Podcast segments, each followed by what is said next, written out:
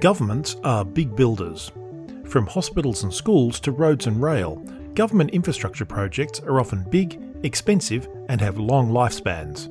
As the cost to the planet of increasing energy consumption becomes clearer, public sector bodies are looking for ways to reduce the energy demand created by the infrastructure that they build and maintain.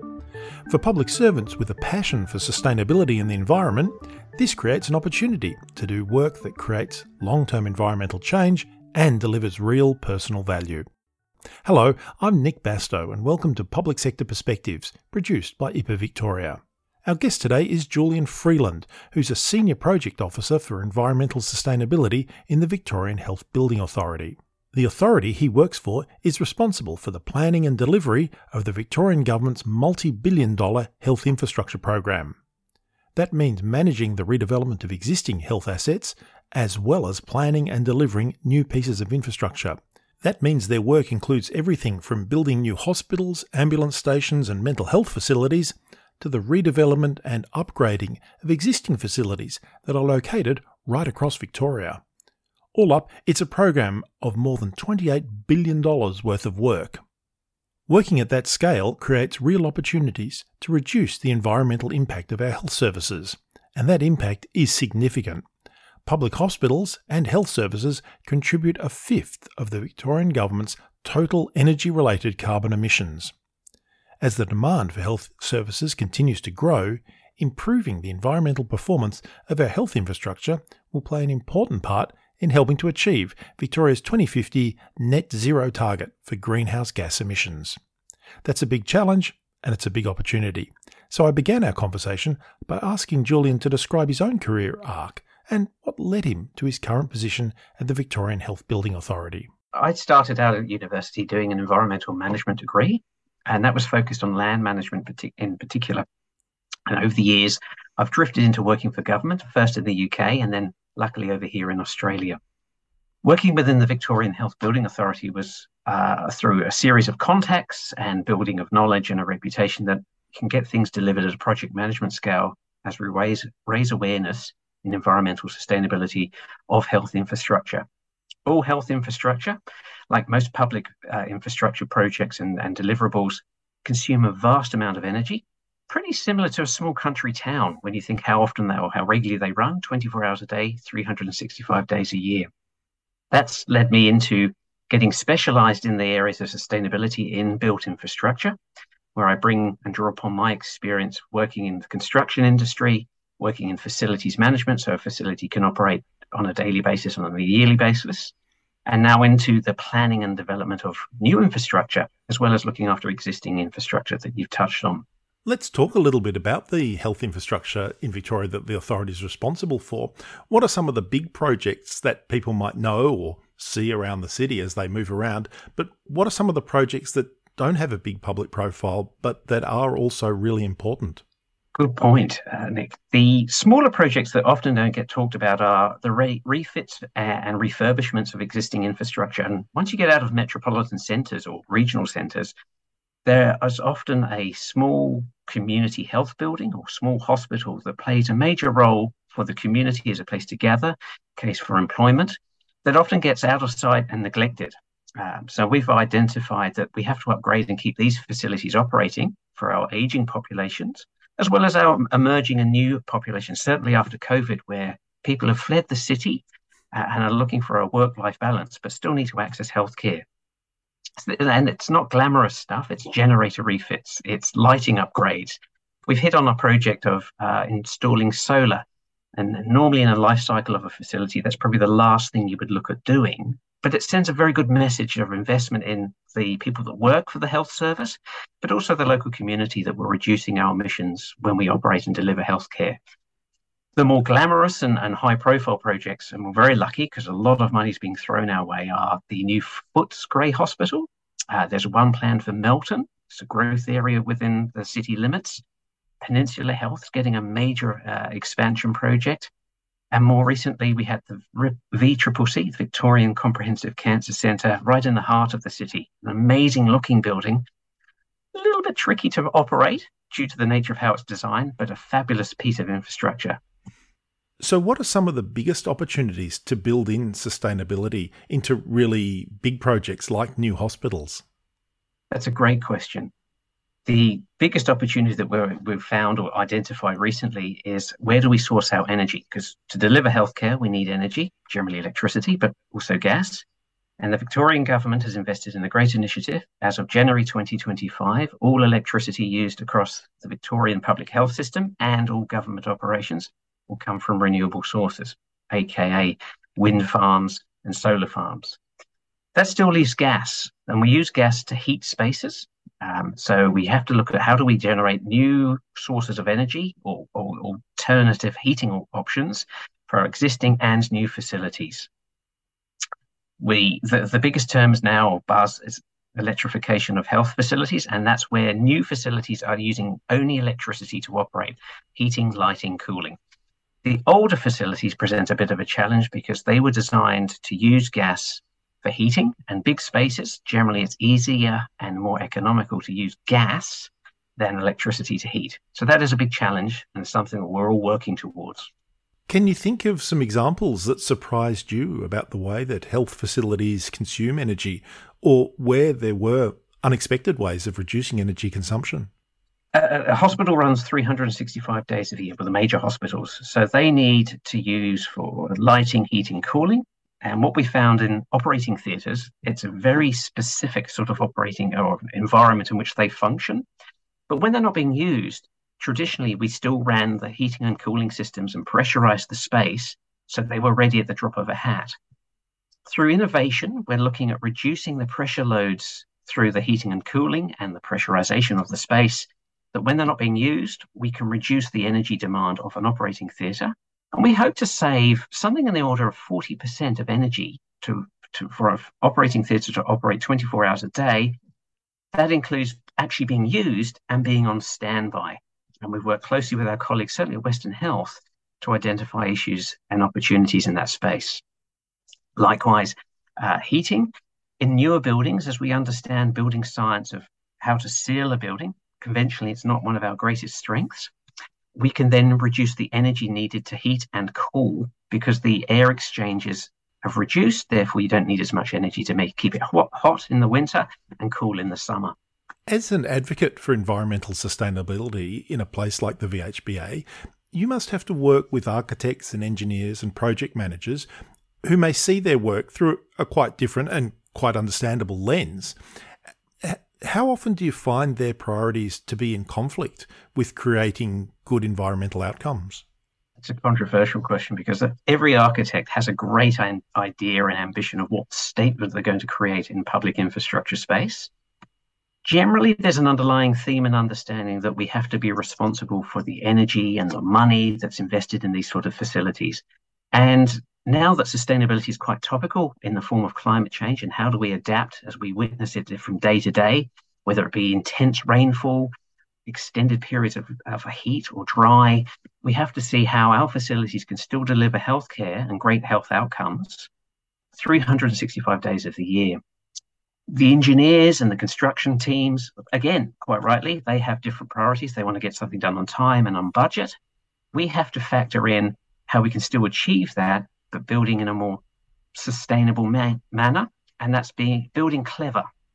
And what that can be is let's construct something off site and then bring it all together as like a Lego kit and, and construct on site, reducing waste, reducing energy, truck movements, construction methods and techni- techniques.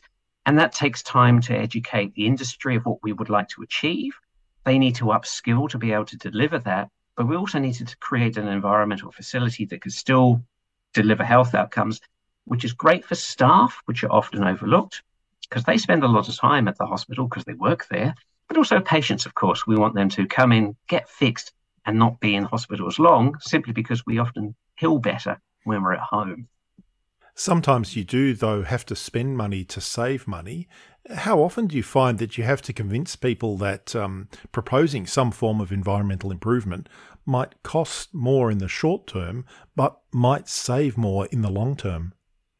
We're talking about finances more here. I think where traditionally we have a bucket of money, which they refer to as a capex, which is the investment to build, design, and build something. And then they have the opex bucket, where, where that money is used for operating. And never shall these two buckets of money come together. So it's a real adjustment of how we approach a project, and it's becoming easier. But we still have the uh, the moments of to agree to disagree. And we have to demonstrate that any initiative that we bring in that's not normal or regular or business as usual will deliver an ongoing uh, deliverable in the life cycle of a facility. And when we talk of a life cycle, it's literally from starting with a blank piece of paper where we design, we fulfill the needs of what we actually have to uh, deliver from that facility, but we can introduce some architectural statement as well. Also, that it's pleasing to the eye, but still serves the purpose. That's the, the objective. Yeah. We then bring in the engineers and builders to say, can you create this? And often they say, no, we can't do that, or that doesn't work. We haven't done that before. And through uh, a series of educational meetings and workshops, we rely on the Victorian government uh, Health of Building Authorities guidelines for sustainability, which sets out the principles of what we want to achieve for every health facility. And then we work together to come with the best within budget and, and deliverable time, the best outcome we can. Medical professionals like surgeons can be pretty fussy about the design of their workplaces, and that's probably a good thing for the rest of us. But does building environmentally sustainable health infrastructure come with its own sort of very specific problems because of the nature of the services they provide? Absolutely. Uh, as, as we touched on before, an operating theatre has a very unique working environment and set of uh, requirements to perform to enable them to deliver their very technical and specialised piece of work, which ultimately saves lives and makes people's lives better. Um, and it's great to have those vested interests come to the table telling us what they need, and then we have to then calculate and, and navigate a, a, sustainable solution. Uh, we've got some very active individuals in the health sector who bring not only their technical expertise in the, the services and the areas that they work in, but also knowledge from overseas that often gets overlooked. And, and we try and draw upon that experience and, and expectation, as well as dealing with, yes, the financial responsibility of building and constructing, but also the feasibility of can we deliver it within a time frame in a in a sustainable manner as well. It's all very good having really amazing windows, but if they come from the other side of the world, we have to calculate well what what energy is used to get them over here, what's locally available, or just over the sort of over the ditch uh, solution to uh, another manufacturing base. So it's bringing all of these different pieces together, as any construction project is, a big jigsaw puzzle. Sometimes we might not have all the edges that we want, but we do get a, a, a, the best outcome available within the resources that, that are available to us at the same time. One of the interesting ideas in this sort of work must be that uh, governments can, in fact, be leaders in this sort of redevelopment of infrastructure. How often do you think, um, in the work that you're doing, you're actually creating a standard that you then hope that, say, private sector investment, private sector infrastructure development, then has to sort of thinks, well, they they've done that, we should be able to do that too, or in fact even do better than that. That's, that's a great question and, and thing to discuss. I always thought that the government's role was to to send a put a marker in the sand for industry and the private sector to follow the intent of what we're trying to achieve in the built environment and healthcare or education or railway lines, whatever area that the government's working on at the time, as a marker to say this is a, and a signal that this is where we want to go. It might not be the best or leading edge piece of technology, but again, it's a signal that's an advancement or a step change in conventional practice that enables the private sector to to mobilize one to deliver that need but then go in and show innovation to in the private sector where there's a few more dollars available uh, to enhance that outcome. Uh, it is often it hasn't always come to forth in terms of being a deliverable or being realized. We are getting there. Within australia it's an interesting one because there are so many different layers of government and it's always good to have a wee bit of competitive tension between the states but sometimes it's a bit more than just competitive tension.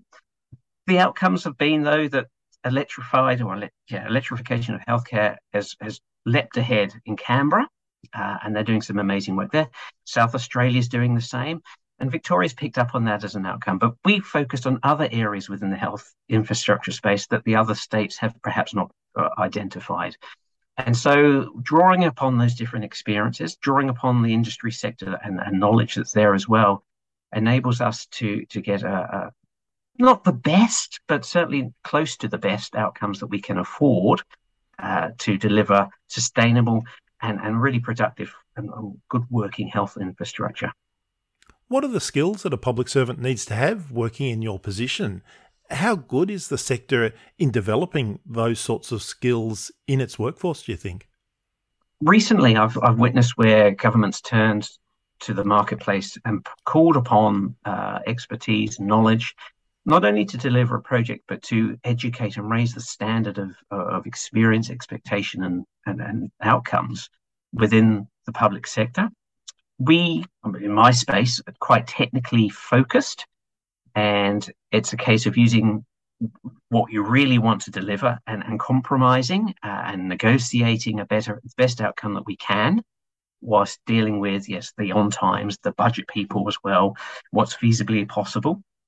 So there's always room to improve, but the technical skill set, certainly within the Victorian Health Building Authority, I think is actually amazing. Uh, we've got people that work in the design services side of things. So, what does a hospital feel like when you walk into it?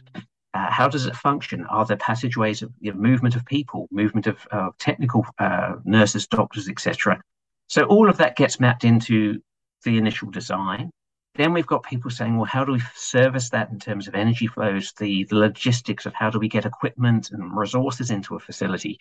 Again, that's something we're building within the, the, the health authority, as well as calling upon the private sector. And down to the project management skills of how do we navigate if something doesn't fall through? What's the backup plan to enable us to still deliver a great project that still delivers great health outcomes, uh, whilst calling upon the skills within the uh, public service, but also the, the our partners, the private sector as well. What parts of your work are you most proud of? There's a TV advert on. Uh, I think it's actually for um, pensions, where there's a, a, father and son driving across or down a road, and the father points across and says, "Oh, I, I, I was part of that build," and that gives me a sense of satisfaction that some of the projects that we've delivered, again, where I work and the inputs I have, you don't see it at the front door, it's behind the scenes, the logistics, how that facility operates. So, working in the waste space, um, the waste rationalization, so we're not throwing everything straight into landfill. Uh, and we're being able to recycle or repurpose materials. That's that's been a win. We've got some um, organic recycling plants at the Royal Melbourne Hospital and at the Frankston Hospital, and we've got one in Monash Health as well. So organic waste can be reused and then used in the gardens around the hospital and local parks to connect with the community. Um, solar panels, as I touched on earlier, it's a very visual message that you're sending to the local community and staff. Uh, and it lops the, the maximum demand on those really hot days, really sunny days that we're using uh, technologies to operate and function the, and deliver health outcomes without burning coal. So that's always a big win. What makes a career in the public sector rewarding for you? Without being cliched, it's being able to to com- commit and contribute to a community outcome. We all live in the community. It might not be in my immediate neighbourhood where I live, but overall in Victoria, uh, I've been very fortunate enough to be able to come to this great place that is Australia, where opportunities still exist, and to be able to contribute that. I've started a family, so my children have tapped into the health system and now we're in the education system. So contributing in that space is quite rewarding. Not wanting to to be sound so too preachy, but it, it's lovely to be able to com- to contribute to something that I dip into regularly um, and, and see other people benefit from. There's a lot of discussion about people increasingly seeking work that's of value and that delivers purpose in their lives. How do you think your work creates value and purpose for you as an individual? You always have moments of reflection where thinking that was a really good outcome. We've really hit the nail on the head, or reflect and think we didn't quite get what we wanted. It's not bad, but there's room for improvement. So, luckily, uh, I get to uh, contribute to a variety of projects from aged care facilities because ultimately we're all heading in that direction. So, if I can put some good word in now, I know that one day, if I am fortunate enough to use that facility, it's going to work, it's going to be comfortable, because we've all worked uh, a long period of our life. Um, so to be able to relax somewhere comfortably uh, and safely is a big reward.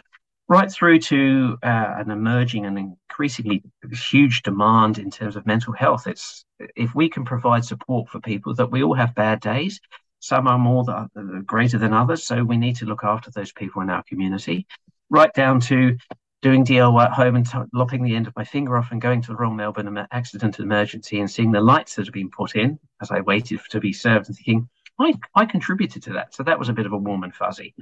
So it's a, a, across the board. Um, it's it's contributing to the community. It's rewarding, and to see the actual outcomes and other people benefit from that. Again, it's it's a real win. Julian Freeland, thank you so much for joining IPAA Victoria today. Thank you. Cheers, Nick.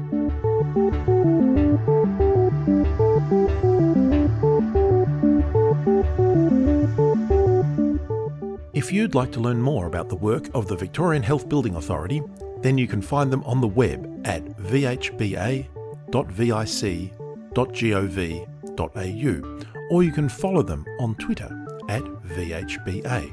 IPAA Victoria will be continuing this focus on sustainability and offering practical advice to professionals in the public purpose sector in an upcoming series in partnership with IPAA Victoria's Sustainability Community of Practice. This podcast is produced by IPAA Victoria, Victoria's peak public sector professional association, which aims to connect, empower, and celebrate Victoria's public purpose sector. You can find out more about what we do on the web at vic.ipaa.org.au or by following IPAA Victoria on LinkedIn or on Twitter at IPAA VIC.